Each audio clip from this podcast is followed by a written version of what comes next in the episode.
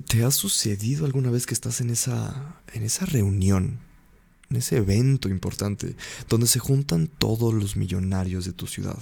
Y ya sabes de quién hablo, de esos que tienen el apellido reconocible, de esos que tienen el carro increíble, que se tienen que estar cuidando la espalda por la seguridad y la inseguridad más bien. Eh, todas esas personas que ves su Instagram y ves viajes increíbles que tú quisieras tener también y que ellos realizan cada mes. Y estás en esa reunión, en ese evento y no eres capaz de conectar con ellos. Es por eso que mi primer episodio del Imperfecto Podcast eh, es con Diego Terán Pliego, un experto financiero que se ha dedicado a conectar y a literalmente volverse el mejor amigo de los millonarios. Y yo estoy impresionado porque yo lo conozco desde hace mucho tiempo y ha cambiado muy extremadamente el cómo se comunica, el cómo conecta con la gente y algo que le ha salido muy bien es saber conectar con gente de alto nivel. ¿Por qué? Porque les conecta con confianza, con eh, diferentes cosas que te vamos a platicar en este podcast. Algo más que platicamos es sobre cómo manejar el estrés, los problemas de la vida y esas explosiones emocionales que todos tenemos usando el estoicismo, que es una filosofía griega antigua. bueno, y estos dos temas son los principales que más te van a dar valor en tu vida. Y antes de llegar literalmente al podcast, te quiero invitar a seguirme en mis redes sociales en LGmeño, Facebook, Instagram, YouTube lo tengo más de background, pero aquí estás en SoundCloud o en Google Play o en, en iTunes. Y te agradezco seguirme, te agradezco que estés queriendo crecer en tu vida. Y te pido una disculpa, porque el sonido no es el mejor, porque fue un poco improvisado este, este primer episodio, pero te prometo que los demás serán de la mejor calidad. Pero sin más preámbulos, pasemos al podcast directo y como siempre, diviértete. Bienvenidos de nuevo al canal de LG Meño. Estoy aquí con mi prologuista, Diego Terán Pliego. Diego, bienvenido al podcast. Un gusto como siempre, hermano. Digo, te acabo de conocer hace dos días, güey, pero aquí. Dos días, diez años y unos cuantos años más y meses. Oh, bueno, yo he estado aquí desde conté, ¿verdad? Yo conozco a esta persona desde hace 18 años ya, más o menos. A ver, desde los 7, güey, no, 20. 20, 20 años. Yo te conozco y te conocemos otras miles de personas, pero para las dos, tres personas que no te conocen, preséntate con ellos. Cuéntanos un poquito de tu trayectoria desde que quemabas revistas en el alemán hasta el día de hoy. Desde que era un vándalo. bueno, mi nombre es Diego Terán, eh, soy financiero, eh, trabajo para una casa de bolsa y pues vaya, como dice Luis Gerardo, mi historia yo creo que empieza eh, pues a raíz de mis estudios, eh, primero en la parte de la preparatoria, que pues, mucho fue el tema de relaciones. Donde ya es famoso en el TEC, ¿eh? Ah, Cuéntanos un poco de eso. Yo creo que era más bien un tema de ir en contracorriente, ¿no? La- me gusta mucho el tema de, o la idea de utilizar plataformas y herramientas. Y para mí, eh, la institución donde estudié se convirtió en una plataforma que la idea era ver de qué manera poder sacarle el mejor provecho. A comparación de, de mucha gente que dice, bueno, yo nomás voy por la escuela por conseguir un título. eh, yo quise sacar el mayor provecho y, y, pues bueno, de ahí salieron oportunidades como modelos de Naciones Unidas en- a nivel internacional, Nueva York, Washington, eh, pues vaya, fue mi manera de, de hacer intercambios sin pagar los fees que me implicaba la universidad.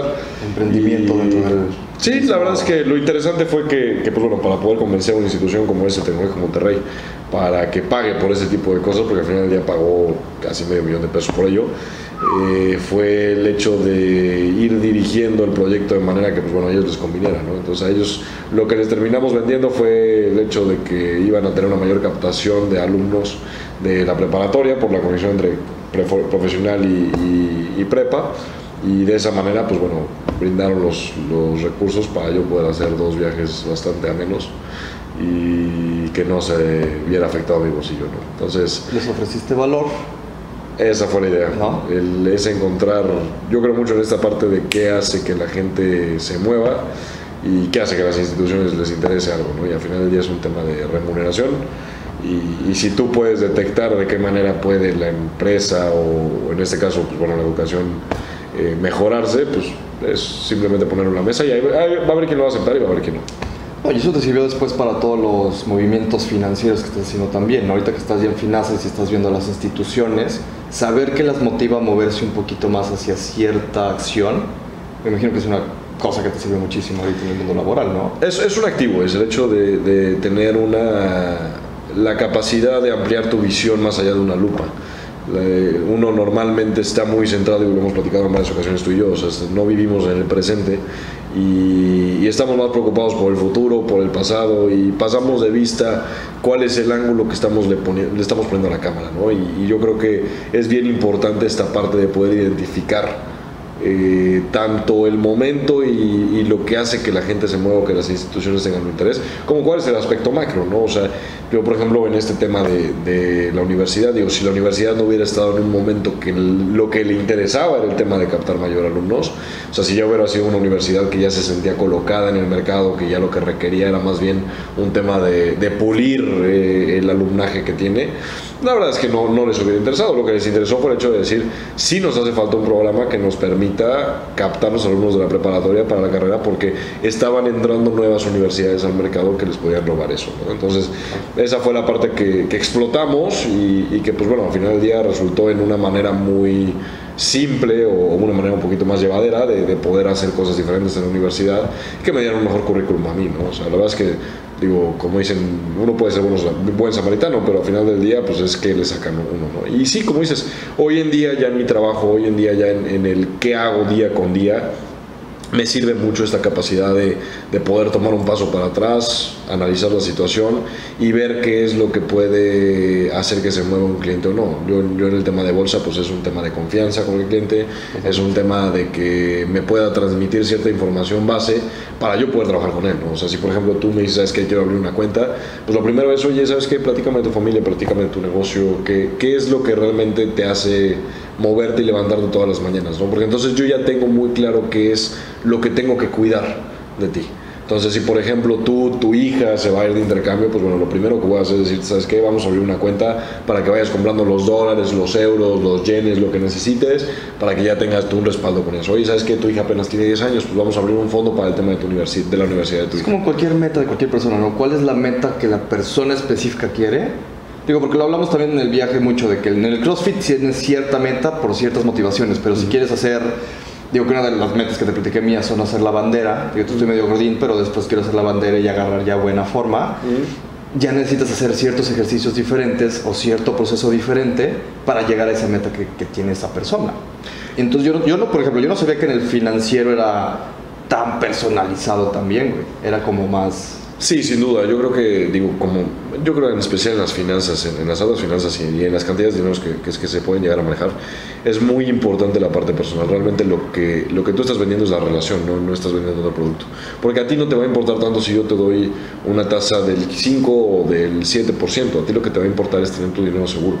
A ti lo que te va a importar es, es el hecho de que si el día de mañana unas cosas que más, más, común pasa ¿no? en las empresas, es decir, la tesorera te marca un viernes y tienes el dinero invertido y hay ciertos fondos que no te dejan liberar eh, el dinero nada más de inmediato. Hay fondos que liquidan 72, 48 horas y, y, si yo tengo el dinero invertido de las nóminas en un fondo que libera 72 horas y ese día se paga quincena y a la tesorera se le olvidó, Imagínate la bronca que significa para la compañía. Pequeña bronca. Entonces, sí, sí, sí, por supuesto. Entonces, es el hecho de tener muy consciente, o sea, adelantarte las necesidades del cliente y, capitalizarlas, porque digo, lo que es una realidad es que la gente no sabe lo que quiere. O sea, la gente tiene una idea, tiene un espectro de lo que quiere lograr, de dónde quiere llegar, de, de que quiere mandar a su hija a la universidad, etcétera, pero en ningún momento se va a los pilares de qué vehículos tiene que utilizar para lograr eso. lo que dijiste muy importante hace poco, de vivimos mucho en el pasado, mucho en el futuro, y lo que es muy importante también, hace rato hablamos del presente como, como cosa personal, como tú en el presente vives mejor si estás en el momento, pero las oportunidades que hay en el presente, eso me hace también muy importante. Sí, es, es un tema, digo, el tema es que no puedes tú separar el pasado, el presente y el futuro. Todo viene interconectado. Nos sirve el hecho de estar más presentes, pero es bien importante poder conectar las cosas, ¿no? Porque yo, por ejemplo, en mi trabajo, o sea, si yo logro conectar el hecho de un plan futuro del cliente con su presente actual, porque también yo tengo que identificar si tienes la capacidad o no tienes la capacidad. Yo te meto a un fondo donde tienes que estarle metiendo 5 mil pesos mensuales eh, para, la, para el ahorro de tu universidad, de, de la hija, por decir algo, y, tú ahorita no tienes flujo, te estoy poniendo la soga al cuello porque hay un contrato de por medio y yo te voy a obligar a ahorrar esa cantidad de dinero mes con mes, como si fuera un pago de un auto. Entonces, yo también tengo que tener esa sensibilidad porque si yo nada más lo hago por obtener la comisión, por abrir la cuenta, lo que sea, vaya, te puedo vender lo que sea, siempre va a haber algo que venderte, pero la relación no se va a llevar a largo plazo. La, relación va a morir en, al momento en el cual te llegue el primer eh, cobro y tú me digas, a ver, cabrón, o sea, es que yo no es lo que necesito.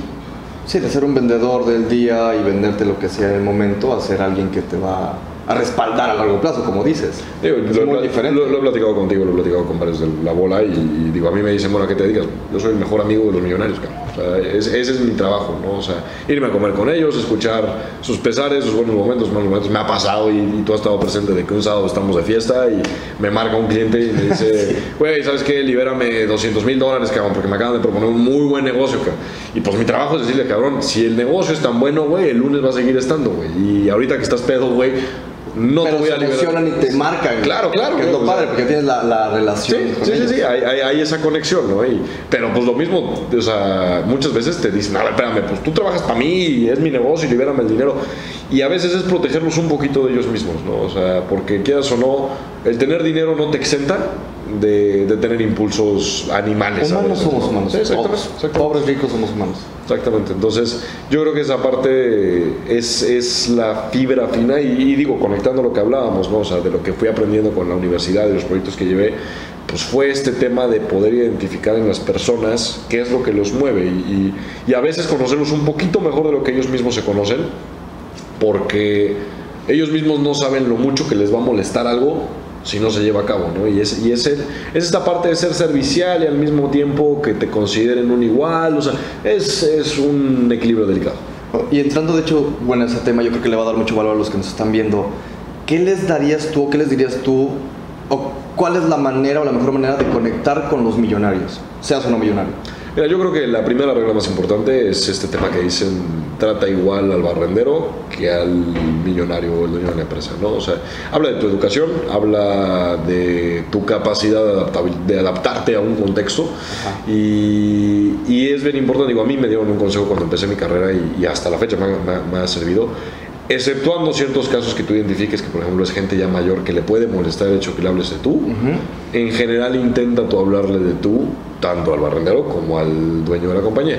Porque eso te permite ponerte tablas con otra persona. Sin importa cuánto traes en el bolsillo, qué traje traes puesto, es el hecho de decir, a ver, yo, tú, tú me respetas, yo te respeto y, vamos quitando ese de por medio, ¿no? Porque si no se vuelve un tema, al menos en mi área, es una barrera el, hecho de que, de que el, el, dueño de los recursos se siente encima de mí, porque entonces no va a aceptar mis consejos de la misma manera. ¿no? Entonces, ver desde arriba. Exactamente. La mental humana. Me va a decir, dame el mejor rendimiento y méteme este fondo. Oye, pero pues es que este fondo no, pero dámelo.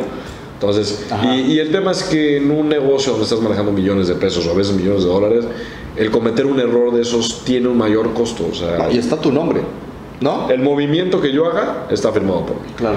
Y, y, más allá de eso, o sea, el día de mañana el cliente, por mucho que él lo haya pedido, por mucho que yo tenga una grabación donde él me dice, compra tal fondo de inversión. Tú lo firmaste, brother. Me va a decir a mí, oye, yo no era lo que quería y tú no me avisaste. y dices, güey, digo, porque mi trabajo es ser asesor. Claro. Ese es el puesto, o sea, soy asesor financiero en diferentes áreas. Pero, pero parte de ser asesor es decirle, eres tu propio mal. Entonces entrando luego luego una, una dinámica donde son iguales o más familiares, es mucho más... quitas la dinámica de poder, ¿no? O sea, digo, siempre la va a haber, pero, pero este choque, confrontación directa, que, que es el tema de decir, digo, como cuando vas a Starbucks y le pides al, al barista, dame esto. O sea, no, a ver, espérame, o sea, sí, sí trabajo para ti, pero trabajo contigo, soy tu socio. O sea, y, es el hecho de siempre presentarle ese esquema a la gente, no nada más en el trabajo, o sea, yo lo, yo lo veo en el tema de las amistades, las parejas, todo, o sea, al momento en el cual tú permites que la otra persona se vuelva tu socia y que tú al mismo tiempo lo que estás buscando es eso, es que estás buscando el mismo, un, un interés en común. Y, eso lo que te va a permitir es poder trabajar un poquito las cosas con menos fricción, poder decir las cosas más directo, ¿no? Y, es lo que hemos platicado tú y yo. Digo, bendita, maldita confianza, pero quieras o no, al menos sabes qué es lo que está del otro lado. Claro. O sea, lo malo es, por ejemplo, tenemos amigos que, que no sabemos ni qué se les pasa por cabeza. Entonces, te estamos viendo a ti. Sí, sí, sí. No sabes de, quién sabemos a quién le decimos. Y, y, el problema con eso es que, digo, no sabes si te va a quedar bien, te va a quedar mal, te va a mover las cosas o no. No puedes hacer un plan sobre eso. Digo, lo, lo, hemos platicado en el tema de política, ¿no? O sea, el problema de ya sabes quién, no es el tema de su naturaleza como tal, es su volatilidad y, y, el tema como Trump de decir, un día se levanta y te tuitea algo y te cambia los mercados. Entonces, ese tema es sumamente dañino para los negocios. Ahorita te estás divirtiendo muchísimo con Trump, entonces. Ah, sí, sí, totalmente. No, bueno, a ver, soy como Steven Colbert nada más en las finanzas, güey. O sea, este cuate me da que leer todas las mañanas, O sea, tiene... No, digo, lo que es muy interesante es ver cómo se van llevando las correlaciones. Y, y, la verdad es que si algo permite a alguien como Trump, es que pues, te vuelve el juego a veces muy simple y a veces muy complicado, ¿no? Porque hay ciertas tendencias que son muy claras de ver eh, y hay otras que pues, son hasta nuevas, ¿no? O sea, se están presentando fenómenos en el mercado que, que no se habían visto. O sea, literalmente hay correlaciones que la teoría habla que uno tiene que subir, uno tiene que bajar y hoy en día los dos van para arriba y todo el mundo está diciendo qué demonios está pasando. O sea, cómo demonios es que está pasando. Pero pues bueno, son, es lo que pasa cuando pones el sistema en estrés. Y ahí sí me hace interesante, por ejemplo, tú estás diciendo que hacer un marco de equipo con la otra persona, ¿no? Es de llegar, juntos somos equipo. Pero Trump no hace eso. Trump llega y yo soy, y tú sabes que a mí me gusta todo eso, pero yo soy el alfa llego y te agarro y te jalo, por ejemplo, que es lo que hace mucho, te saluda y te jala y lo va a dominar. Sí, él, lo que busca en todas sus interacciones es ser disruptivo, es, en, ningún momento está buscando acuerdos. O sea, y eso se ve en cada uno de sus movimientos y, por eso nadie le cree, ¿no? Cuando habla que, que las próximas semanas quiere ir a ver a Kim Jong a, Corea del Sur, o sea, que se van a ver entre Corea del Sur y Corea del Norte, y que está buscando acuerdos. A ver, Trump lo que está buscando es generar conflicto. Él, él haya oportunidad del conflicto. Y, digo, lo podemos ver en el tema de tarifas, ¿no? Que, que vinieron a darse estas últimas semanas de subir tarifas en el acero, en el aluminio y, que está poniendo una guerra comercial con China, él cree, de verdad en su mente, él, piensa que el hecho de romper los acuerdos le da él el hedge para, para llegar y, generar mejores acuerdos. ¿no? El tema es que, que, esa era una teoría económica de los 60, de los 50, en los cuales era un tema de quién se impone sobre quién, este individualismo ¿no? y que es muy, muy reconocido de los americanos pero, pero hoy en día se sabe perfectamente que, que ya el sistema está tan interconectado que, que, no puedes nada más agarrar y romper con las cosas, ¿no? Porque, porque entonces empieza a dar una inercia negativa y el día de mañana, digo, yo te lo digo, a mí no me preocupa tanto el, el gobierno americano hoy en día, es qué va a pasar el día de mañana que salga Trump, que en algún momento tendrá que salir, y, pues toda la, todos los movimientos que hizo, qué efecto van a tener en largo plazo y por el otro lado, ¿qué, qué van a revertir y qué no van a revertir? Porque va a haber cosas que, que, van a tener que echar para atrás. O sea, y está calculado que muchas de sus teorías, o sea, lo que está aplicando a las teorías económicas hoy en día, en el largo plazo las va a pegar. La reforma fiscal es uno de los ejemplos más claros. Y él pinta para ganar el siguiente, sus otros siguientes cuatro años. Definiría tal vez en esa, en esa área. ¿eh? La verdad es que, digo, sí nos sorprendió con el tema de, de, de las elecciones pasadas yo lo platicamos tú y yo, tú mismo me dijiste va a ganar y yo te dije es imposible. Y, fue increíble. claro, no que me caiga bien o me caiga mal, simplemente vi las tácticas que estaba haciendo. Sí, sí, sí. tú, va a ganar. el experto en tema de, mercados virtuales y demás eres tú, ¿no? O sea, yo lo veía desde un punto de vista de decir, digo, y desde una parte humana, de decir, no puedo creer que haya tanto voto de odio. Y y fue lo que se vio. O sea, hoy, hoy digo, y en México, además de todo, somos un reflejo perfecto del, mercado americano y nos estamos enfrentando a unas elecciones que, que, va a ser lo mismo. O sea, es un voto de continuidad, un voto de, un voto de continuidad sobre la corrupción existente, sobre el sistema como ha estado funcionando en los últimos años, o el hecho de votar en contra, digo, y lo escuchas de, los, perdón, peje zombies que, que agarran, perdón, José David, eh, de, de, esta parte de decir, es que necesitamos un cambio. Bueno, pues sí, podrías poner una cabra en la presidencia y es un cambio y no significa que sea bueno, o que pueda tomar buenas decisiones, O sea, digo, una opinión muy personal, no, no estoy hablando por nadie más, creo que, que la- las ideas que está presentando, ya sabes quién, eh, son arcaicas en muchos aspectos, así como Trump está aplicando teorías económicas arcaicas. Y, y que eso puede tener una repercusión grave, no tanto por la decisión individual, sino por el, por el contexto completo en el que vivimos. O sea, tú y yo lo sabemos, no, no es tanto un tema de cada factor individual, sino el conjunto de los factores. Nunca habíamos vivido desde el que terminó la Segunda Guerra Mundial un- tantos factores disrup- di- disruptores en conjunto. O sea, estás hablando de un Kim Jong en Corea, de un Trump en Estados Unidos, Brexit. del Brexit, de que casi gana Le Pen en Francia, de un López Obrador en México, Maduro en Venezuela. O sea, ¿cuándo habíamos tenido tanto loco a la cabeza? Entonces, quieras o no, uno u otro, en algún punto, va a tomar una decisión que va a chocar con algún otro que su ego es lo suficientemente grande como para entrar en conflicto.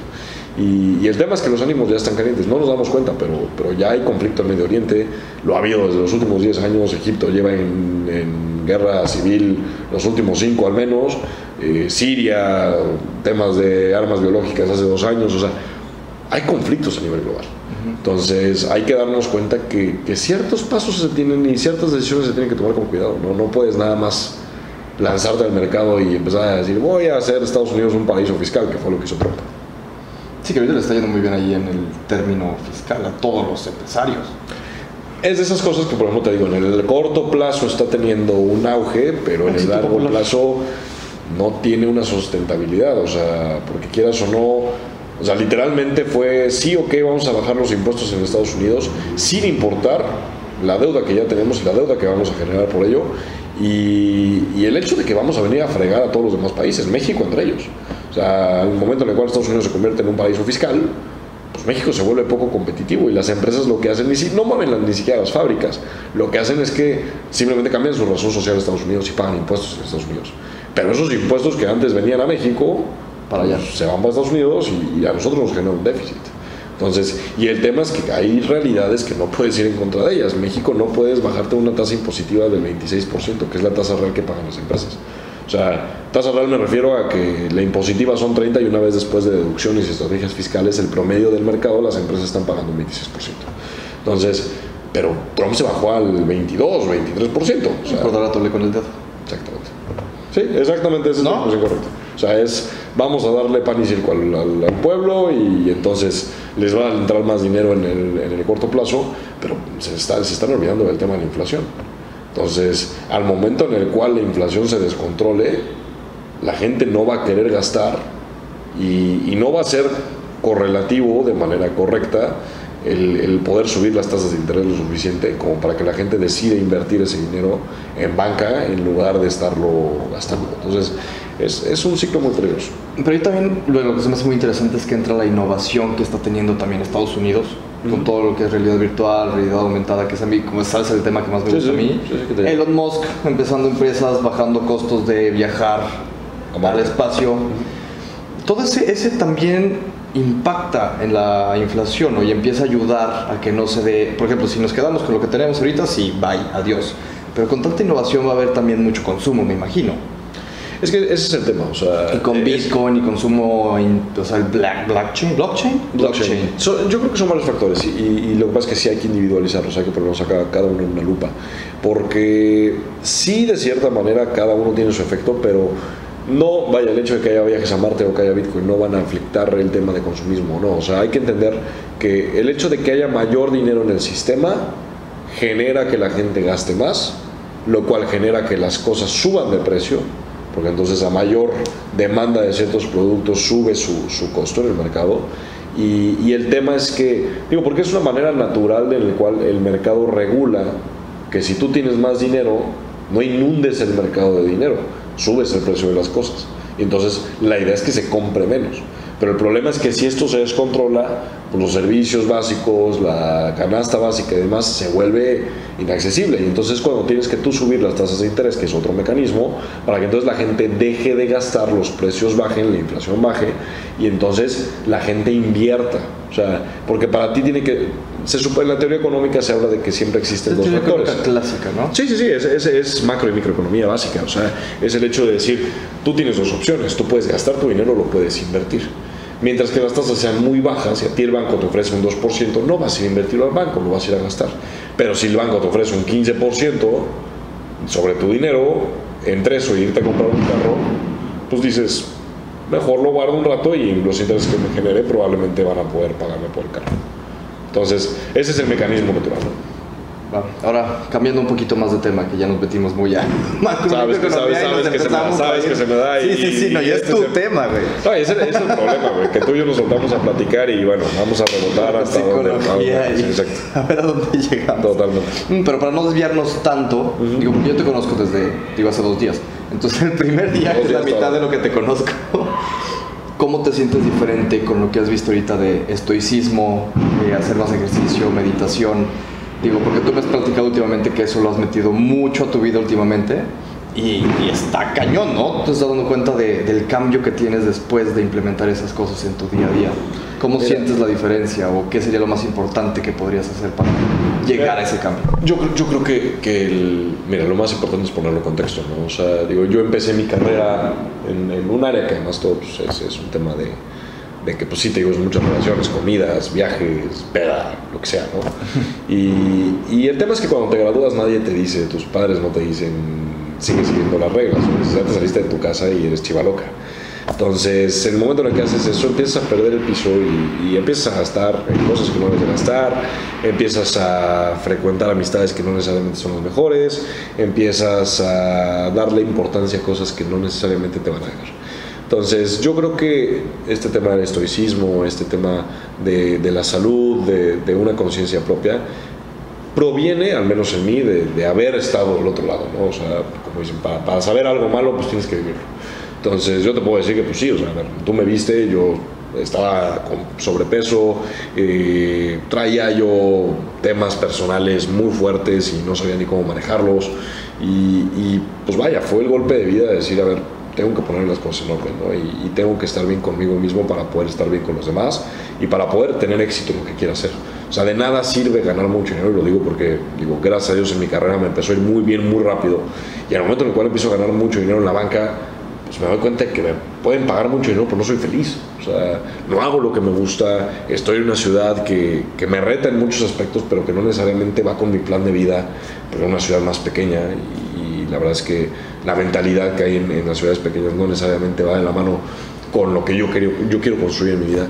Entonces, fue ir ajustando poco a poco, poco a poco las cosas, ¿no? O sea, no ha sido un proceso del día a la mañana, lo hemos platicado tú y yo, o sea, estamos hablando de que, de que yo empecé este proceso probablemente hace casi dos años, en el cual, pues el primer paso fue decidirme a que tenía que comer bien y tenía que hacer ejercicio, algo tan simple como eso El cuerpo. el cuerpo. Porque ya literalmente el cuerpo me lo pedía, o sea, ya empezaba yo a enfermarme más seguido, estaba con sobrepeso, y, y eso empieza a afectarte en la autoestima, empieza a afectarte en muchas humor cosas. y cómo llevas tus negocios y bla, bla, bla. Te da sueño en la oficina y empiezas a, a cabecear y demás, y dices, es que esto no puede pasar. A mí, a mí la alarma fuerte fue el hecho de que yo viajaba mucho en mi trabajo y me empezaba a dar sueño en la carretera. Entonces, eh, eso es, es un riesgo de vida, o sea, y ahí es donde dices, ya, o sea, no, no puede más. ¿Cuánto vivían los financieros, me dijiste? promedio los financieros de vida laboral tiempo completo creo que vivimos eh, 20%, 30% menos que la gente normal, o sea, por la cantidad, la cantidad de estrés que, que- que manejamos, ¿no? Por la cantidad de dinero que tienes mil jefes, ¿no? Porque pues está el cliente, está el banco, está... y, y mínimo porcentaje se pone a cuidar su cuerpo y otras cosas, me imagino, ¿no? Son, son los dos extremos, ¿eh? O sea, es, es muy llamativo, tú lo puedes buscar, o sea, de hecho en Wall Street, o sea, yo creo que el 30% de los crossfiteros provienen de Wall Street porque, porque es, es irte a este nivel de cuídate y estarte todo el tiempo así, porque quieras o no, un medio así te exige estar todo el tiempo así. Entonces hay dos opciones, o, o no te cuidas y tienes que recurrir a sustancias para, para poder estar al 100, Claro. o, o estás al 100. O sea, es, es, es un área donde son muy... son- es un chip competitivo, ya lo, lo que estaba Sí. pensando no había conectado. Tú tien- necesitas ser competitivo en todas tus áreas de tu vida. Claro, claro, y, y tú, y tú bien lo sabes, ¿no? O sea, no es fácil porque de cierta manera te vuelve competitivo en todas las áreas. Y, Lamentablemente, sí. y- y tú, me lo, tú me lo dijiste, llegaste a decir, o sea, a ver, no necesitas probarnos nada nosotros como amigos y demás. Y, y es cierto, o sea, el, el tema es ese, que, que, que, pues bueno, uno le cuesta trabajo adaptarse y entonces convierte todo en su vida y entonces acelera todo y, y pues empiezas a descuidar ciertas áreas o empiezas a meter la pata en otras, ¿no? Pero te digo, la necesidad provino de eso, de, de, de poder al menos tener una claridad de mente. Y después de eso, pues bueno, me cambio yo a trabajar a la Ciudad de México y digo, ya llevo un rato soltero y todo, entonces pues bueno, no había nadie que, que realmente me dijera qué hacer o no y, y digo, mis padres eh, para bien o mal se separaron, entonces también ellos tenían sus propias cosas y pues el único que iba a, cuidar de mí era yo mismo, o sea, mis amigos iban a estar ahí y se preocupaban y de vez en cuando la llamaban además, pero la realidad es que pues la mayor parte no viven en Ciudad de México, entonces pues no era como que, oye Diego, güey, ¿cómo estás? Cabrón, no chupes mucho, güey, o sea, pues no, o sea, la verdad es que nada más toca aquí traer las cosas en la cabeza. Entonces, es darse cuenta que, que el único que va a responder por uno mismo es uno. Y, y entonces es cuando esta parte, entra esta parte primero de la eh, salud eh, mental. Espera, creo que ya dejó de grabar. Midnight. It's midnight.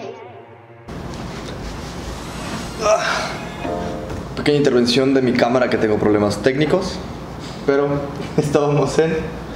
Te decía, digo, es, es primero un tema de, de conciencia propia, ¿no? de, de decir, lo necesito y, y en base a eso empezar a transformarte. Y empiezas por lo físico, porque, porque es lo que te llama, es, es lo que el cuerpo te dice, ya no puedo más. Pero, digo, mamá es psicóloga, tú lo sabes, y, y, y esta es, entra esta otra parte de que no puede ser que pensemos nada más en la salud física cuando nuestro músculo más grande es el cerebro. Entonces necesitamos también cuidar de nuestra salud mental.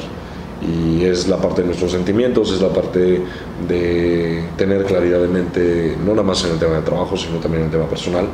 Y ahí es donde me empecé a meter con el tema del estoicismo. El estoicismo, digo, tú lo conoces un poquito para los que no, no saben mucho del estoicismo, es, es una filosofía eh, griega que, que nace de, de, de una filosofía de, de simplicidad de vida. De, de, darte cuenta qué puedes controlar y qué no puedes controlar. ¿no? Y, y, en alguien, como dices, que trae un chip competitivo y que todo el tiempo quiere estar manejando las cosas, eso es un tema muy importante porque quieres controlar todo. Y quieres demostrar que... Para ganar. Sí, exacto. Y, y te digo, y entra a este punto de que quieres demostrar que eres valioso y que, y que eres bueno en lo que haces con todo el mundo. Y es donde tienes que darte cuenta que no es necesario. O sea, que muchas veces ya tu mismas acciones hablan por ti y que hay ciertas cosas que controlas y ciertas que no. Y, y, las que no controlas no hay que forzarlas. Porque si las forzas es peor. Entonces, digo, y, y a ti te tocó vivirlo ayer conmigo, un tema personal muy fuerte, que, que gracias a Dios he estado leyendo el tema de estoicismo y. Y, y es un tema de decir, bueno, a ver, cuando te confrontas ante una situación de alto estrés, una situación que te puede hacer explotar, y tú me dijiste, o sea, mi mente empezó a devariar a lugares muy oscuros, uh -huh. que, que, como dicen, digo, y Tim Ferriss lo, lo comenta, ¿no? O sea, en varios de sus podcasts, que dice, oye, pues es que la persona normal vive entre 5 y 10 episodios depresivos a lo largo de su vida, él ha vivido casi 50 por el tema de su, su bipolaridad, y la verdad es que lo respeto muchísimo por lo mismo, pero, pero bueno, también están estos temas de, de episodios de, de, furia. O sea, yo, yo, yo si algo tengo identificado en mí es que tengo un carácter volátil en el aspecto de que soy tranquilo hasta que lo dejo de ser. O sea, y creo que hay dos, tres veces que realmente me he enojado, pero ya no llego a este punto de gritar, mentar madres o algo. No, simplemente llego a un punto de frialdad de decir, mejor quítame de enfrente contra quien estoy enojado porque puede llevar a resultados muy negativos. ¿no? Fue indirecto para que no te dejen plantado, ¿verdad? Sí. eh, entonces, sí, sí es importante tener esta capacidad de, de, poder autoanalizarse, aún en las situaciones de mayor estrés, para entonces eh, poder tomar mejores decisiones. O sea, no significa que no confrontes las decisiones, porque el estoicismo se relaciona mucho con la vaca en la lluvia y no hace nada al respecto. No, no es el hecho de hay que identificar detonantes, hay que identificar contextos correctos. Y yo, por ejemplo, ayer que estaba muy enojado, era un error el tomar decisiones en, es, en, esa, en ese momento. ¿no? Y fue cuando yo te dije, Luis Gerardo, a ver, tú dime cómo ves las cosas y lo que tú me digas lo tomo a religión, porque yo lo que estoy pensando ahorita me va a llevar a empeorar las cosas. Que no. Entonces, y simplemente el hecho de decir, ¿sabes que Hoy no reacciones, no seas química, porque tendemos a mucho como la química de que cae la gota y ¡pum! explotamos. No, y eres reactivo y eres un esclavo. Exacto, eres, o sea, eres esclavo de tus propios sentimientos y tus pensamientos. ¿Por qué? Porque estás herido, porque estás enojado, por lo que quieras. Pero la realidad es que siempre, digo, yo hablo mucho del tema me gusta mucho el boxeo, si estás contra las cuerdas no tomes una decisión, porque nunca va a ser la mejor decisión, no te estás dando cuenta de que hay tres diferentes ángulos, pero tú nomás estás viendo al frente porque te estás cuidando, te estás protegiendo, estás contra las cuerdas y lo que estás cuidando es que no llegue el siguiente golpe. Ir al ataque y no a la defensiva siempre. Simplemente a veces no es ir al ataque, es pivotear. O sea, es, es- es cambiar el ángulo y, y darte cuenta que el conflicto frontal no necesariamente te va a llevar al mejor resultado. Entonces, vaya, los el- el libro del arte de la guerra habla de ello. O sea, mientras tú puedas hacer creer a tu enemigo que es tu amigo, Mejor. hazlo, aprovechalo. O sea, ¿por qué? Porque entonces él tiene las defensas bajas y tienes una claridad de mente que él no tiene.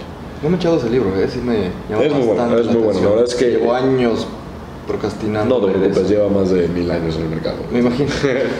Ah, no, mil, pero cientos.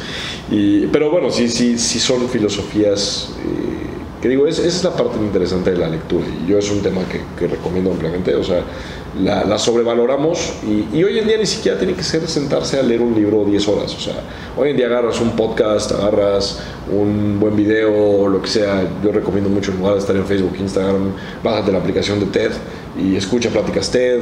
Digo, hoy en día las tienes que curar un poquito porque luego encuentras ciertas cosas que no. Pero, pero es el hecho de utilizar tu tiempo libre para cultivarte y no para eh, perder el tiempo, ¿no? O sea, porque y lo hemos platicado y yo creo que eso va más acorde a lo que tú, al, al tema que tal vez tú quieres tocar. Eh, el hecho de hacer tu vida más interesante te va a permitir dejar de estar volteando a la de los otros Siempre. a, a ver qué están haciendo. O sea, el día que tú tu vida te importa, te gusta y demás, te levantas con gusto, te levantas temprano, vives el momento, estás en el presente y no estás checando Instagram o Facebook. Más allá de, de que digas, bueno, quiero ver qué está haciendo una persona en específico, pero ya no- la aplicación ya no te utiliza a ti. Que eres un creador o un consumidor. Exactamente, exactamente. O sea, quieres tú crear un contenido y darle valor agregado a través de tus redes sociales a tu imagen, lo que sea, adelante. Oye, voy a estar cinco cada vez va a ser más necesario en el futuro, ¿eh? Claro, es la nueva manera de hacer marketing. O O sea, es la nueva manera de venderse. Yo, yo te lo digo, yo como parte de mi trabajo es cuidar la imagen que tengo a veces en redes sociales. Tú fuiste el que me dijo, Facebook es tu... Eh, Es tu PR. Ajá. Es tu PR, porque lo que, Relaciones públicas, por lo que no saben inglés. Public Relations. Eh, ¿Por qué? Porque el- quieras o no lo que publiques ahí, si te la pasas publicando La cosas, borrachera, ardidas con la ex o la borrachera o lo que sea, pues es la imagen que estás proyectando. Y- y digo, yo lo pienso y digo, bueno, sí publico ciertas cosas personales, de si estoy con alguien, no estoy con alguien, lo estoy pasando bien o no, pero más que, más que eso me gusta publicar de un estilo de vida que es lo que me gusta a mí y que siento que además de todo va muy de la mano con lo que mis clientes eh, hacen y con lo que les gusta. Entonces, lo que se sienten es real. O sea, claro, tú- o sea, claro. no es blofear de poner ciertas imágenes que digan yo tengo dinero, yo viajo. Ajá, y la bajé de Google. No, no, no, o sea, es hecho de decir, a ver, bueno, uno trabaja por, por intentar tener un mejor nivel de vida, por, por salir adelante. Digo, tú lo sabes, digo, y, y los que me conozcan de cerca lo saben, mi familia es nivel medio y digo, he ido, yo no, no digo que yo soy millonario, pues simplemente he ido trabajando para, para cada vez poder tener una mejor vida. Yo creo que todo el mundo lo hacemos. Eh, el, simple, el tema es que si hoy en día pues, la gente tiene un insight muy cañón en tu vida a través de las redes sociales. Como dices, es utilizarlas a tu favor, no en contra. Entonces, pues digo, todo el mundo gasta dinero, pero si lo andas gastando en botellas de 5 mil pesos en el antro, pues mejor gástalo en un viaje a... Digo, cada quien va, pero pues, algo que te cultive, algo que tenemos es que los viajes están en común. Ahorita un viaje de México a Cuba está en 5 mil pesos. Sí, y es lo que te gastas en un antro. O sea, alguna vez lo platicaba con un amigo, y un amigo en común, que nos fuimos de borrachera y nos gastamos 25 mil pesos en una peda, y dices, güey, qué estupidez, es- eso es un boleto de avión y de regreso a París para cenar, güey. Claro. Y si quieres, nada más vete a cenar, güey. Pero créeme que tiene más valor, güey, agarrar un boleto de avión en primera clase a París, güey, que, que una botella de Moet, güey. Me hubieran dado la mitad de esa lana o algo. Sí, sí, sí, es un, güey. es un gastadero. Ahórralo, güey. Cómprate un reloj, güey. Lo que quieras, güey. Pero, pero algo que te genere algo, güey. O sea, porque, porque ese es el tema, güey. O sea, estamos tan perdidos en el consumismo hoy en día que pensamos que comprar una botella de 5 mil pesos en el antro nos va a dar algo. Y es el ego contra el espíritu. Claro. O contra el self. Pero es, es y, güey, proviene de este vacío en el espíritu de decir, pues es que no sé lo que valgo. Y entonces para valer algo en este, en este mundo tengo que demostrarle a todo el mundo lo que soy. ¿no? Entonces es cuando entra esta parte de sí, de gastar a lo loco. Y, y todos pasamos por eso. A ver, yo, yo ya lo viví. y- Y nadie es blanco y negro, todos No, somos no, todos de repente queremos consumir, de repente queremos creer, de repente somos muy espirituales y de repente caemos en lugares muy oscuros. Sí. En el mismo día puede pasar y de hecho gente con más energía lo vive más todos esos cambios de, pues sí, de polaridad que traen en el momento. Es que tú lo acabas de decir muy bien, o sea, cuando tienes una gran cantidad de energía en tu sistema, no queda más que, liberarla de alguna manera. Y, si, no haces lo correcto o algo te detona, pues como dices, esa energía te puede mandar a la luna o te puede mandar al infierno. O sea, no, no hay pérdida. Entonces, sí, te digo, ahí es donde entra esta parte que, que yo creo que es muy importante cultivarse uno, es muy importante utilizar el tiempo sabiamente, cuidar mucho de las relaciones, o sea, la verdad es que somos muy propensos a querer ser amigos y monedita de oro, y, y la realidad es que mejor tener cuatro o cinco buenos amigos que, que te 25. escuchen, que te comenten, que tener una gran bola de amigos que, que todos te digan que sí y que todos te alaben y, ay, sí, güey, tú eres el que tienes más dinero o lo que sea, güey. ¿Para qué? O sea, al final del día, a la hora de la hora, cuando necesites un buen consejo que te saquen de un lugar oscuro en tu propia mente, Tu amigo nada más. O tú mismo, como lo acabas de decir hace rato. Sí, bueno, estamos, de acuerdo que, que es, un más fácil proceso. verlo de afuera también. No, y es un proceso, o sea, por ejemplo, yo puedo estar muy metido en el estoicismo, pero hay ciertas cosas que te van a detonar y que no, no necesariamente vas a poder salir tú solo, o sea, y es, hay que aceptar que es una fortaleza el poder pedir ayuda. Sí, claro. O sea, no, no verlo como una debilidad de decir, ah, es que necesito la gente. Todo el mundo necesita a alguien más. Digo, y, y, y tú y yo lo hemos platicado por ejemplo, la parte de las relaciones, que también es muy interesante, y podríamos echarnos un podcast de, de eso completamente. O sea, Ese es el primero de 15 podcasts entre él Sí, y yo sí, ahorita. 15 este, este día y luego otros más. O sea, quieras o no, digo, y ya voy a sonar así como de esos, me voy a poner una toga, güey. O sea, Póntela. con quién compartes tu energía y cómo la compartes, afecta todo, güey. O sea, si tú, güey, te la vives con gente que nada más te está jalando a, te digo, el bluff y la peda y que si quién se pone más pedo, que quién gasta más, quién más. Esa es tu energía, güey. O sea, tú estás absorbiendo eso de tu entorno. Claro. O sea, bien, bien te lo decía yo, o sea, si tú quieres a alguien como pareja, o sea, si yo quiero una, una mujer en mi vida que haga ejercicio, que sea eh, sana, que lea, que tenga una visión, que tenga un proyecto de vida, pues bueno, entonces el primero que tiene que hacer eso soy yo. Tengo que ser coherente en eso de decir, bueno, primero me tengo que construir yo y, y ver, digo, no necesariamente la vas a encontrar al final del camino, pero normalmente la vas a encontrar en el proceso. Sí. Porque entonces, digo, porque es la, la mayor de las ironías, ¿no? Lo decimos los hombres, no, es que yo quiero una niña bien y, y quiero esta chava que, que me va a hacer sentir súper bien y, y a cuidar y, o sea, todo, toda esta idea romántica, porque a veces los hombres llegamos a ser más románticos que, lo- que las mujeres, ¿no? Pero, pero pues eso nada más llega cuando estás en el lugar correcto. Si estás buscando el amor de tu vida en el antro, Bastante estás, difícil. estás- digo, puedes tener suerte, ¿va? Hay, hay ¿Qué quien lo ha puede pasar? Digo, hay, hay no, no tenido, es hay que toda la gente que vaya al antro es mala, pero sí te entiendo. Pero quieres una mujer que leve a una librería, quieres una mujer que hace ejercicio, ve a hacer ejercicio, haz gimnasio, crossfit, como lo llames, o sea, pero no estés esperando, porque hoy en día, te digo, estamos pegados al celular y estamos esperando que de alguna manera el ver Instagram, en algún momento el amor de nuestra vida nos va a mandar DM, y entonces ya, güey, hacer clic, o sea, Me dio like. Ya. Ya, ya, digo, y, y es lo que, y ese es un tema que te interesa mucho, o sea, Sí. el, el- el- la, también la ficción que te genera este tema del Tinder y Bumble y demás, de, de que tienes esa cercanía con una gran cantidad de gente, pero realmente no tienes nada. Entonces, siempre conlleva esta parte de, o sea, no podemos dejar a un lado el fomentarnos a nosotros mismos y crecer nosotros mismos por el hecho de que ya contamos con herramientas que nos van a arreglar la vida. Porque mucha gente hoy en día cree que por el hecho de tener Facebook, Instagram y publicar cosas padres o publicar su vida en Facebook, entonces ya se hacen atractivos, ¿no? Y, ya, ya me vieron 150 mil personas en, en- Instagram. Bueno, sí. solo un porcentaje de. Pues ya de tu. Digo, porque la, la vida virtual ya es parte de quién eres. Claro, Pero es claro. solo un pequeño porcentaje de quién eres. Completamente de acuerdo.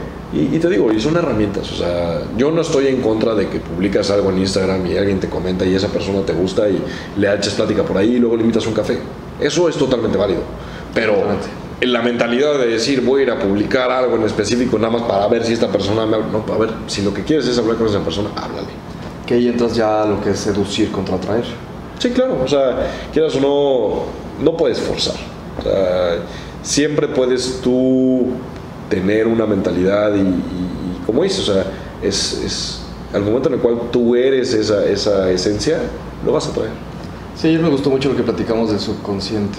Dependiendo de cómo moldees tú tu personalidad y tu identidad subconsciente, va a ser lo que vas a ver de las personas. Claro. Porque como estamos diciendo ahorita, nosotros vemos a los demás muy simples afuera.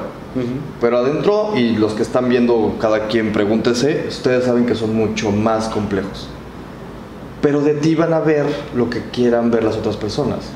Es decir, si tú estás buscando y estás en un momento que también es normal, completamente sexual y solamente estás buscando tener relaciones con una mujer sin algo más serio, es lo que vas a estar buscando en las mujeres. Claro. Si al contrario, estás buscando una relación más este, íntima, más emocional, más, sí, más padre, más de noviazgo, pues es lo que vas a estar viendo en las demás mujeres. Mira, el ejemplo perfecto, y, y tú lo viviste así que conmigo, güey, en el proceso de, de ser mi amigo en, en- en varias relaciones y varias salidas con diferentes personas. Mi, mi- la- el gran comparativo entre tú y yo es que a mí me, me querían para algo serio casi que desde un principio. Siempre. Y, y tú me decías, no, es que a mí no me ven con esa cara, ¿no? Y- y decíamos, bueno, ¿qué estamos haciendo bien o qué estamos haciendo mal, güey? Porque, porque a ratos también yo decía, yo no quiero que me estén viendo para noviazgo cada vez que salgo con alguien. Pues a veces quieres nada más conocer a la persona y ver qué pasa Ajá. y dejarlo fluir porque quieres no, te ponen un peso. Y, y por el otro lado, pues tú también me decías, güey, pues es que a veces sí me gusta bien la chava y nada más me ven para algo más, cabrón. Ajá. Entonces, te digo, es, es un equilibrio y, y, pues es darse cuenta que el error no son de ellas. O sea, si son tres o cuatro las que te están viendo con esos ojos, es porque tú estás haciendo algo Sí. que, que, pues no te está trayendo lo que tú quisieras, no estás teniendo esa atracción al sistema de lo que realmente tú estás buscando. Y para eso hay que ser sincero lo que uno quiere. Y, y estar dispuesto a cambiar para atraerlo. Claro, Sí. claro, o sea, Porque subconscientemente tú vas a seguir en el mismo ciclo. Sí, y es esta parte que te digo, la gente quiere pensar que mágicamente por Quiero desear las cosas ya entonces van a llegar otras cosas. No, a ver, hay que hacer cambios y, y- y esa es la parte difícil de las dietas, el ejercicio, el terminar o empezar una relación. Cuesta. Y, y se nos olvida, eh, vivimos en un día, en un, día, en un mundo en el cual creem- creemos en la satisfacción inmediata. Ah, Ya queremos todo de inmediato, cuando pues realmente las cosas cuestan desde que existe la humanidad. O sea, tú quieres algo bueno, te va a costar. Seas millonario, seas pobre, algún costo va a tener. Claro. Mínimo de oportunidad. Claro, claro, la inacción es una acción. No, y, y eso es pues, la frase de atraes lo que eres, no lo que quieres. Pum. Sí, no, no, a ver, ¿No? Este, este tema de voy a echar mi deseo al pozo de los deseos todos los días y por eso se me va a cumplir, pues no, no, me estás gastando dinero a lo tonto. O sea, Es más probable hacerte millonario trabajando que con el loto. Claro, por supuesto, el, el loto la lotería creo que es un en un billón, una cosa así, el, el que toques el número que realmente te da el premio mayor, ¿no? Y pues bueno, si gastaras ese mismo dinero en invertir en un proyecto que lo que gastas en boletos de, de loto, probablemente vas a tener una mejor renta. Entonces que mi, mi boleto y... Yo te dije, hay fondos de inversión mejor donde yo trabajo. Voy a seguir tus consejos financieros. Yo creí que ya lo seguías, güey. Voy a ver. Después de tantos años, güey. Ya ahorita, también con el tema del prólogo. ¿Te acuerdas que me pusiste ahí? Cuéntame un poquito de lo que escribiste en el prólogo del libro. Bueno, primero que nada, yo creo que, que sería interesante el, el tema de, de explicar un poquito del libro. Eh, digo, es, es un libro que yo creo que tiene una dualidad muy interesante. La gente, tanto a ti como al libro, porque al final del día el libro es una proyección de ti, eh, siempre te han percibido como una parte muy sexual, ¿no? O sea, una parte muy de, de que quieres ligar y de, de que andas buscando directo lo que quieres, ¿no? Ajá. Y, y lo que me gustó mucho del libro es esta parte de ti que poca gente conoce o que nada más las amistades cercanas hemos logrado llegar a tocar, de, de- de que eres una persona que cree en el tema de ser una mejor persona y entonces vendrán las cosas por ende después, ¿no? O sea, no es, no es el hecho de qué sombrero puedes usar en el antro para que entonces te pele la chava de la esquina. No, es el hecho de decir, sé una mejor versión de ti mismo para entonces poder a- atraer o, o acercarte tú a lo que quieres, ¿no? O sea, Y, y esa transformación, ese es un punto de vista que yo comparto. O sea, quieras o no, creo en el, en el trabajo propio, en, en- en el hecho de mejorar día con día. Y, y yo creo que esa es la idea principal que presenta este libro. ¿no? O sea, el otro, en la mañana platicábamos, ¿no? ¿Cuál- ¿Cómo definirías tú, Luis Gerardo, el, el libro en una palabra? ¿no? Decías atracción. Pues sí, y, y el tema es que esa atracción proviene de un cambio personal. Entonces, el detectar muy bien cuáles son las cosas que te mueven, y regresamos al inicio de la plática, es, te permiten atraer lo que realmente, lo que realmente estás buscando. ¿no? O sea, pero para eso hay que ser sinceros con uno mismo. Y en cuanto a qué exactamente es lo que venía en el prólogo, habrán que, habrán que leerlo directamente, ¿no? pero yo hablo mucho de, de ti como, como escritor o como persona, o sea, qué se puede esperar del libro ¿no? en base a la persona que lo escribió. Y, y tú, como quien lo escribiste y por lo que te conozco, es esa parte de que no estás buscando, si algo yo te admiro es esta parte de que no estás, no estás buscando la aprobación de nadie. Y, y lo mismo te permitió escribir un libro que mucha gente va a considerar polémico, eh, en especial en, en la sociedad en la que crecimos y demás. Vaya, hasta tu propia familia, ¿no? O sea, Sí, sí, va a no, ser no una- están muy Sí, sí, sí. pues, contentos, pero... Deja tú que estén contentos o no, ¿no? O sea, son temas que a la gente no le gusta tocar necesariamente. Pero te digo, lo que pasa es que lo están asociando desde un principio con, con un tema de el ligón, el, el mujeriego, etc.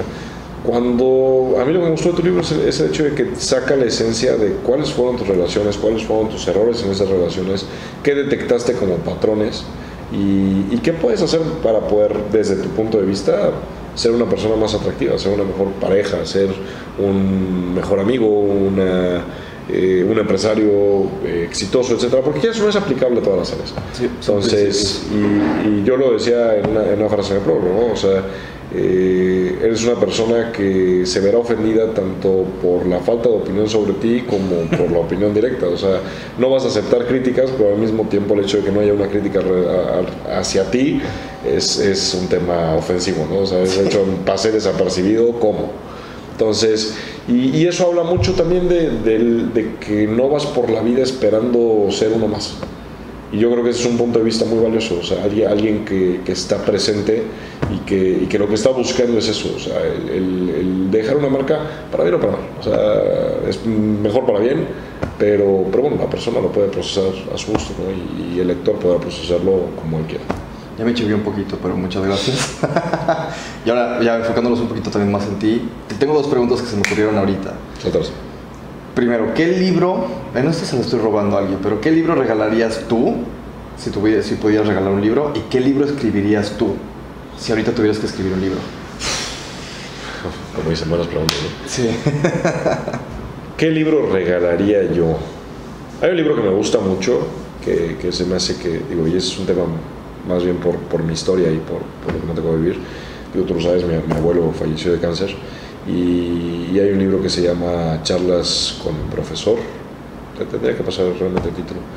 Eh, y el libro es muy sensible en cuanto a, irónicamente sin saberlo leí hace años y es un libro estoico, el cual habla de, de un maestro que tiene cáncer y, y son las charlas con el profesor que le dio clases en la universidad y que lo va y lo busca años después y, que platica con él en sus últimos días y cómo le, le dice que, que, pues valore las cosas simples en la vida, que, que, se dé cuenta lo que tiene, o sea, un cuate ambicioso, acelerado, eh, alguien que ha logrado mucho en, en, en, su corta carrera, pero que al final del día no es realmente feliz, ¿no? Y, y es darse cuenta de eso, que realmente, pues, si tú lo que estás preocupado es generar mucho dinero o llegar a una meta en específico y no disfrutas el proceso, no te das cuenta de quién está alrededor tuyo, y, lo digo yo de corazón, o sea, yo he hecho mucha gente al lado en mi vida a raíz de mis ambiciones. Y significó cortar novias que quise mucho, significó mover, moverme de ciudad cada unos años y, y, eso tiene un costo. Eso, eso tiene un costo y, y, digo, y tiene una correlación de un, un, cierto éxito que puedes obtener por el hecho de, de fregarte a ese nivel. Claro. Pero, pero ese libro me gusta mucho por lo mismo, porque te ayuda a centrarte y poner los pies en la tierra y, y de, pues al menos recordártelo de vez en cuando, ¿no? Ah, somos humanos, la vida se acaba en un santiamén y, y hay que disfrutar con quién estás, no nada más el, el- el estar siempre persiguiendo la chuleta y siempre los millones, los millones, los millones. Y tú lo sabes, yo... Que tener esa meta es buena, tener el hambre es excelente. pero O sea, exacto, tú y yo somos muy de los extremos. Sabes que tengo la meta, le voy a sufrir para llegar a esa meta. Y es una mentalidad también que son mucho de. Pues mi papá es muy así de. Vamos a sufrirle y echarle ganas, que no está mal, pero sí es disfrutar el proceso. Si lo que, no, si lo que estás haciendo, si vas a sufrir 10 años para conseguir un buen año, no vale la pena. como dicen, si estuvieras muriendo de cáncer, preferirías que te dijeran tienes un diagnóstico de 10 años sufriéndolo con quimio o quieres un diagnóstico de un año sin sufrir. Y está. Digo, y habrá quien diga, yo quiero mis 10 años porque tengo terror a la muerte. Pero yo creo que también el miedo a la muerte proviene mucho de, de un tema de, de no vivir la vida. O sea, no hay que temerle a la muerte si realmente viviste. Es solo saber que, que está ahí. Exacto. Memento mori. ¿Te suena, no? Es Claro que sí. estoicismo puro. Ajá. ¿Y qué libro escribiría? Irónicamente yo creo que ya lo estoy escribiendo de cierta manera y sería algún tipo de autobiografía. Sí, porque tú llevas escribiendo mucho tiempo, ¿no? Llevo Para escribiendo desde que empecé mi carrera profesional, haciendo prácticas en, en México. Fue la primera vez que, que me salí de, de casa, que me fui a vivir solo, que significó la decisión de seguir una relación que llevaba en ese momento y la puso a prueba en muchos aspectos. Fue el hecho de elaborar ahora sí, ahora sí que las horas completas, no nada más el, el trabajo de becario. Y, y empieza, sí, en, en- en mi penúltimo año de carrera y pues lo sigo llevando hasta hoy en día. Es, es un pequeño diario que, que voy marcando yo de vez en cuando, a veces una vez al mes, a veces una vez cada tres, cuatro, seis meses, cuando hay algo relevante. ¿no? Y de hecho ya ahorita tengo que comprar una segunda libreta porque ya me acabé. ¿no? Entonces, y como dices, es mucho para mí, pero, pero yo creo que si el día de mañana publicara algo de mí, es, qui- quiero pensar que tendré el, eh, el éxito como para que sea interesante para alguien y que le sirva a aunque sea mi hermano, que, que para mí es mi adoración, al menos a él que le sirviera como ejemplo de qué hacer o qué no hacer y qué errores no cometer que yo ya cometí. Muy bien, Diego. Pues ya esperamos tu libro entonces también. En unos 20 años. De unas probablemente. 700 páginas. Pues, ahí lo dejamos. Datos más, datos menos. Pues yo creo que ahorita lo vamos a dejar hasta aquí. Ya vamos casi una hora de, de buen podcast. No estuvo nada mal. Podemos echarnos cinco, tú y yo. O sea, tú Sin no, problema. no conocí a Antier y buena plática. Entonces, Me hace sentir un facilote, güey. no, lo eres, no te hagas, güey. Entonces, Dependiendo de qué, depende de qué. güey. Entonces pues pero ahorita me despido. Este, agradezco mucho mi primer podcaster, se dice, invitado a entrevista, no sé. Pero quiero hacer más seguido esto y los invito a seguirme en mi canal. Denle like, denle seguir, la campanita también ahorita ya está en México, denle la campanita y pues los esperamos en el siguiente podcast. Tú bien, ¿eh? ¿Eh?